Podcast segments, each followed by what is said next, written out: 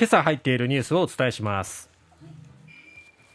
日米首脳会談。台湾有事の際はアメリカが軍事的に関与すると明言。新たな経済圏構想。インド太平洋経済枠組み。IPEF が発足。来年の G7 広島で開催することが決定。知床観光船沈没事故。沈没船が今日にも海上へ。山口県阿武町の給付金誤送問題。決済代行会社から3500万円振り込まれる。まずは日米首脳会談ですね、はい、昨日岸田総理は昨日バイデンアメリカ大統領と東京元赤坂の迎賓館で会談しました。ロシアのウクライナ侵攻を受けて東西それぞれのアジアで力による現状変更を許さない方針を表明覇権主義的な動きを強める中国や核ミサイル開発を進める北朝鮮に対処するためアメリカが核兵器と通常兵力で日本を防衛する拡大抑止を強化することで一致しました、はい、えバイデン氏は会談後の共同記者会見で台湾有事に際してアメリカが軍事的に関与すると明言しました。この台湾のことにもぐっと踏み込んだ発言をしたのはちょっと驚きました、2度にわたってということですよね。間違いないですか？って確認するぐらいアメリカの記者もイエスって答えたんですね。それが我々の約束だというふうにも答えました。えー、アメリカは一つの中国政策に同意するんですけども、力によって台湾を奪うことができるというのは全く不適切だというふうに答えました。まあ、これまではアメリカって台湾のことに関しては曖昧な立場を取って、はいまあ、その曖昧さっていうところで中国に対してこう抑止を働きかけるっていうやり方をやってたんですけどそこから一歩踏み込んで何らか有事が起きたらアメリカは軍事的に行動するぞって関与していくぞっていうふうに明言したということでまあこれは中国の反発は必至ですよね。ねそして日本の防衛力を抜本的に強化しその裏付けとなる防衛費の相当な増額を確保する反撃能力を含めてあらゆる選択肢を排除しないと発言したのは岸田総理です、はい、えー、この緊迫化している東シナ海、南シナ海への中国の行動、そして北朝鮮もミサイル開発などをどんどん進めているというこう緊張感が走っている中で、はい、まあ、防衛力をどんどん高めていくよということですね、相当な増額っていうのがどのくらいの額なのかっていうのも国民としては気になりますよね。うん、ね以前あの発言してましたけども反撃能力っていうところここも昨日の会見の場でも再びおっしゃいましたんで。ん。えー、この辺り、ぐっとこう踏み込んでいく、まあ、今のこう緊張感、緊迫感からすると、しっかり日本を守っていく、でさらにやっぱりそこを明言させる。するようになったっていうのはやっぱウクライナ情勢っていうところが大きいと思うんですよね、はい、ロシアのあの軍事的なウクライナへの侵攻っていうところ力で現状を変更していこうという姿勢。それをまざまざと見せつけられてで何も周りが手を出せない状況っていう、はい、そういうこともあって自分の国を自分で守らねばっていうところがこういうことにつながっていってるのかなとは思いますけどもただ反撃能力っていうところはまだちょっと不安な部分もあって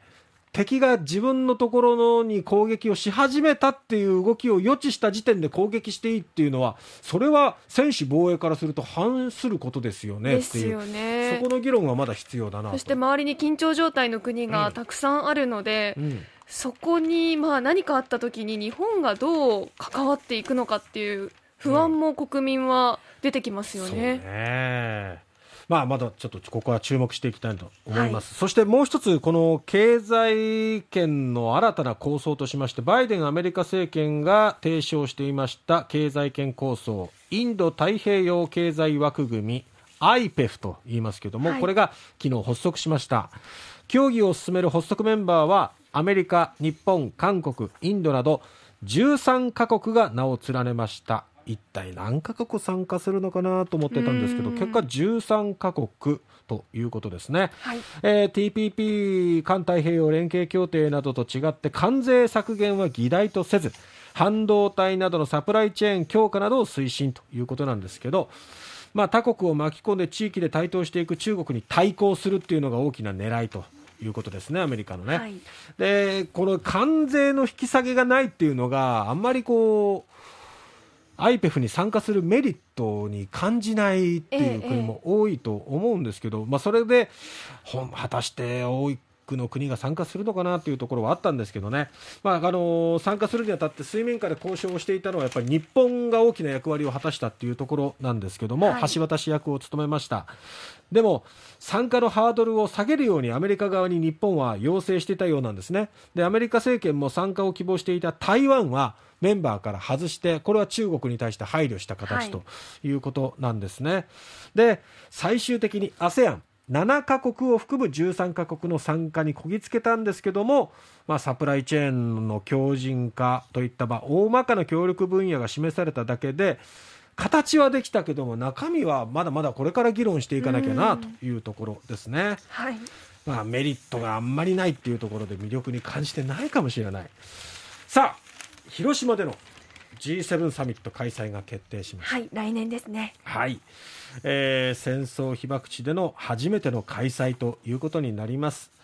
えー、ロシアのウクライナ侵攻を受けて核兵器の脅威と軍縮そして平和の重要性を提起する必要があると判断したということで核兵器のない世界に向け強いメッセージを発信できるかどうかが今後の焦点ということになります、まあ、岸田総理にとっては地元ですからね、その広島での開催ということになったんですが当初は広島って、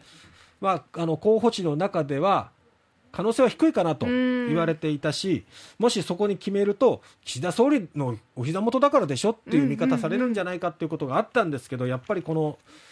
ちょうど3か月、今日でなりますけども、えー、ウクライナ侵攻があって、やはり今こそ平和を訴えなければいけない、だったらここ、広島がぴったりなんじゃないか、そういうことで広島に決まった。福岡も残念でしたね。そのためのリッツ・カールトンを承知したのにっていう思いは、でももうその基盤は整えましたからまた次、うん、まずは平和をですね日本から発信したいですね。すね。はい。えー、沈没船知床の事故ですけども1か月が昨日経ちましたが今日にも海上へということで船体の引き上げ作業が進められています、えー、今日にもですねその作業船海進に乗せられて、はい、そしてまあ海水を抜いた後、はい、船体の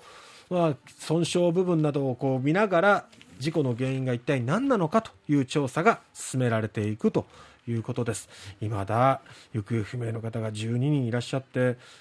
家族の方々はずっと待っている状態が1ヶ月以上続くということですね。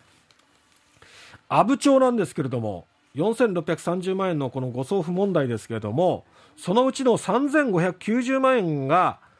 帰ってきてた。町の口座に返還されていたことが分かりました。はい、なんでっていうところなんですけど、ね、どういうこと、まあ、詳しい経緯や回収状況は今日午前記者会見を開いてそこで説明されるということです。明日には十分分かってくるんじゃないでしょうか